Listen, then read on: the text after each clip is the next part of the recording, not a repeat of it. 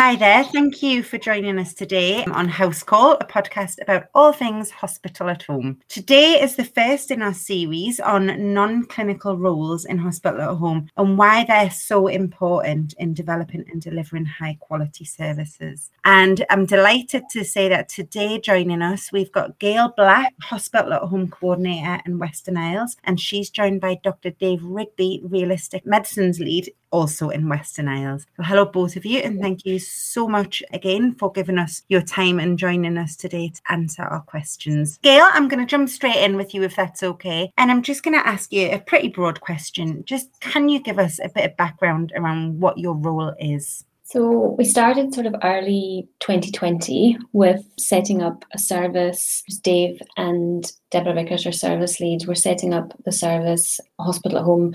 COVID prompted this to be set up quite quickly. Everybody was redeployed, and obviously the other services were shut down. And I was asked to come in. I was working as medical secretary and with the services all being shut down, I was asked to come in to provide some admin support. So very early days, we were just setting up our policies and procedures and seeing how the service was going to be set up, how it was going to run, and I was just involved in the daily admin of that. Quite quickly, we discovered that a lot of the required role wasn't clinical, and there was an awful lot that I could do and leave the clinical, the nurse, the service lead to do all the clinical roles and all the kind of liaising with the consultants and getting the background on the patients and seeing if we could offer what they were asking was capable. It was quite you know quickly established that that could be done without being clinical. So the roles kind of developed and changed almost weekly since we started. So it's kind of settled in to the stage at the moment where we're using bank nurses at the moment. The other services have opened up so Deborah has gone back running her own service, mainly just supporting hospital at home. So the only consistency really is myself, and bank nurses could vary. It could be up to eight different bank nurses with us. It could be different nurses every day. So it's been kind of beneficial having that set person in the office, knowing what's going on, and asking the questions that need asked. Don't have to be clinical questions. It's not. It's just liaising between all the different teams and the services and seeing what we can what we can do to help get people into the service. Thank you, Gail. And Dave, from your perspective, how has this role made a difference to the service and how it operates?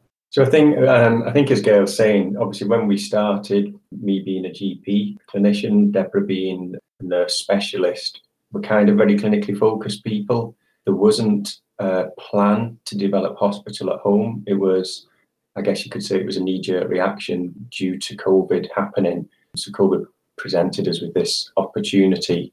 So we basically had quite high level, high banding staff trying to set up all the logistical stuff around what hospital at home service would be. Um, we were very fortunate that we were offered some admin support, and Gail came in and obviously has quite a bit of clinical knowledge from her previous work working in primary care um, in a in a general practice. So knew a lot of the clinical aspects of how to deliver a service. So I think as time's gone by and over the last what will be about 18 months now, the role has just really, really developed into what we now call this coordinator role. And there is a a big blurring of margins between what you would class as administration and secretarial support because the role also does involve quite a lot of direct liaison with patients, direct liaison with medical and nursing staff.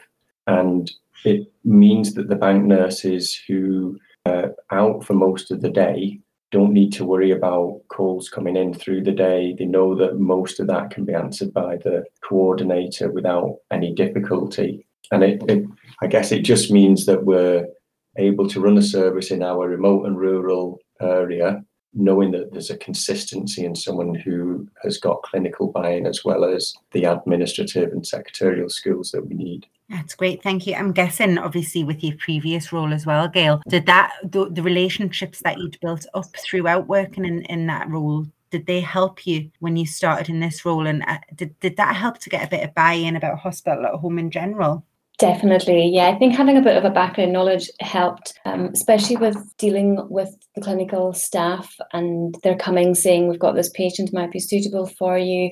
Having a bit of a background of just a general idea of what the conditions were, maybe, you know, the certain drugs, monitoring that was needed, having a bit of that knowledge and gave them a bit more of the confidence that they could trust the service and rely on us. It was quite difficult getting the buy-in initially from some of the clinical staff, just being non-clinical, being in, ad, in an admin role and having that, you know, liaising with them and saying, you know, we can offer to help you out with this patient. They could come to us. We can we can do this monitoring. That was quite challenging, but I think it was really important to know the service. I had the you know the opportunity of I was involved from the beginning, very early, very early days of the service, and knowing what the service could offer, knowing inside out what we could do, what we had done in the past with different patients, and just giving that reassurance that we can offer this so we can have, you know, we're going to come back to you. They're still your patient. There's not, we're not going to take take the patient and then they lose control. They keep full control of their patient and just giving them that reassurance that we can offer the best care in the best place if it's suitable for the patient. Thank you. That's really interesting about how that previous role and now your current role have helped the delivery and, and the, the acknowledgement, I guess, of the service as well. So, what would you say make, makes your role unique in a hospital at home service, and how would you encourage other areas to have a coordinator role. And I know you've been good enough to share with us your job description, which has been shared quite a lot within our hospital home community. And if anybody is listening and would like to access that, is available on our website through the implementation toolkit. So, what makes it unique, and why would you encourage other areas to adopt it? I think it's unique, probably being so involved in the coordinating of the service and not being clinical is probably different to some of the other areas.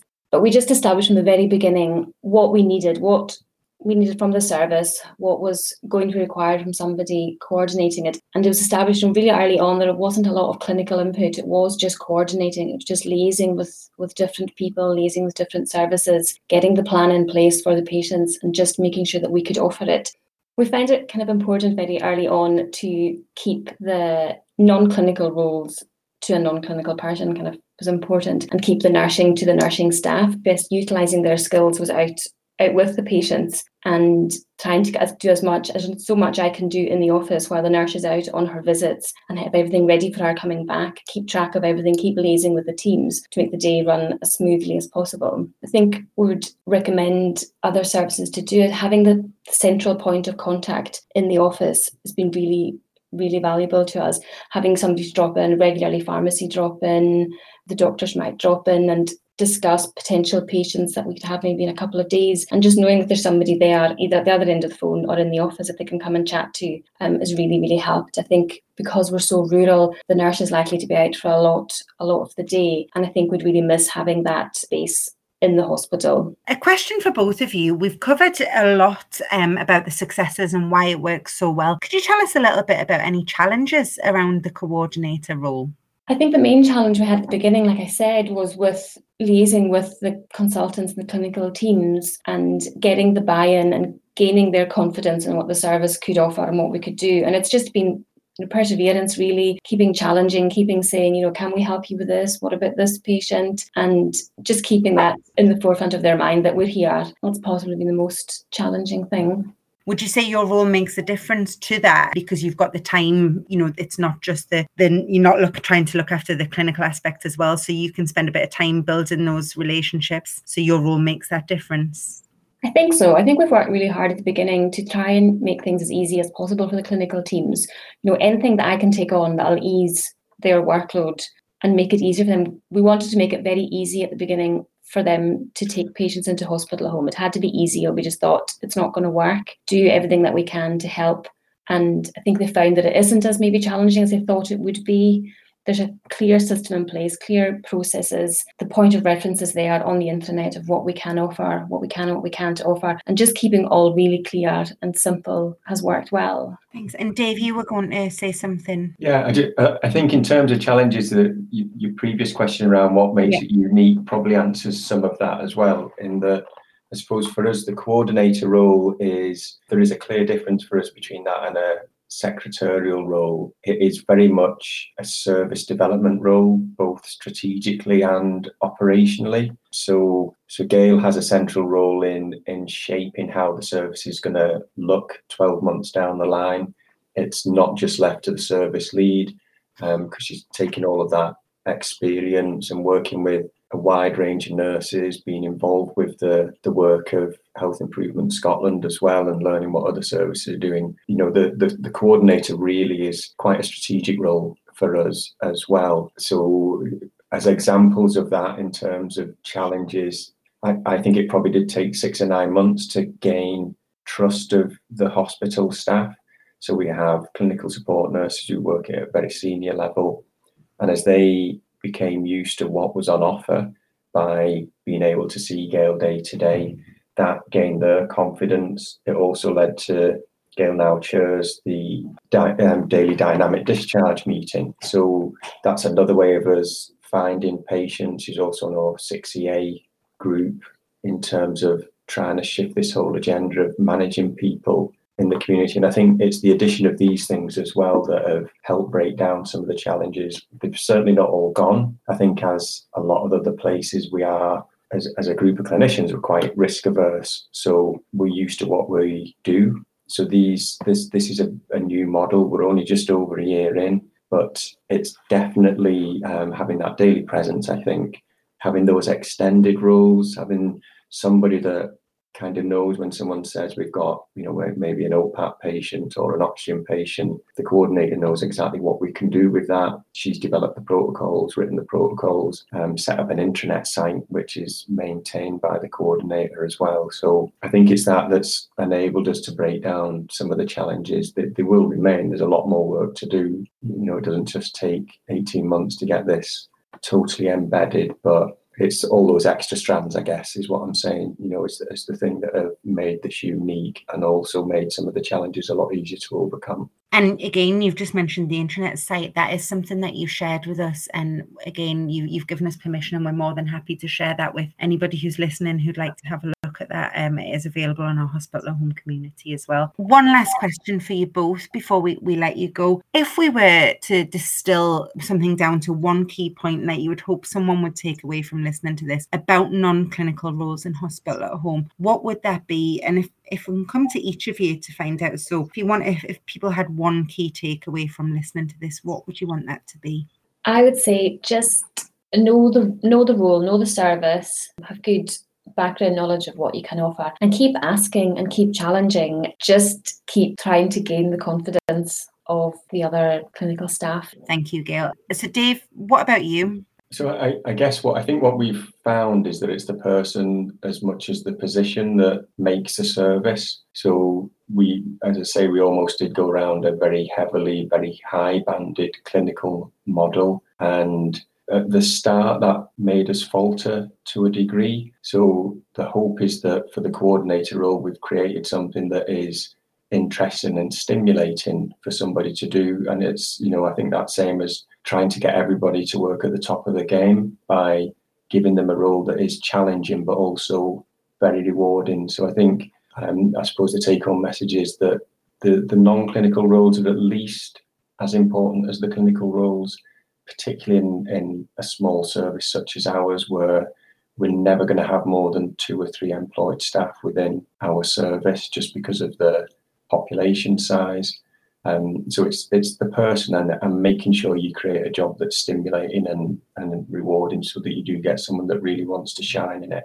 That's brilliant. And what a what a brilliant kind of last note. Thank you so much to both of you for giving us this time, especially when things are so busy. Gail, it certainly sounds like every day is different for you. And it's been really fascinating to hear about the job and, and the role and, and the the kind of ins and outs. So just thank you both very much for your time. And thank you if you've been listening to this. Um, and we hope that you come back for more and keep an eye on our hospital home community information about when we'll be releasing our next episode. Thank you very much.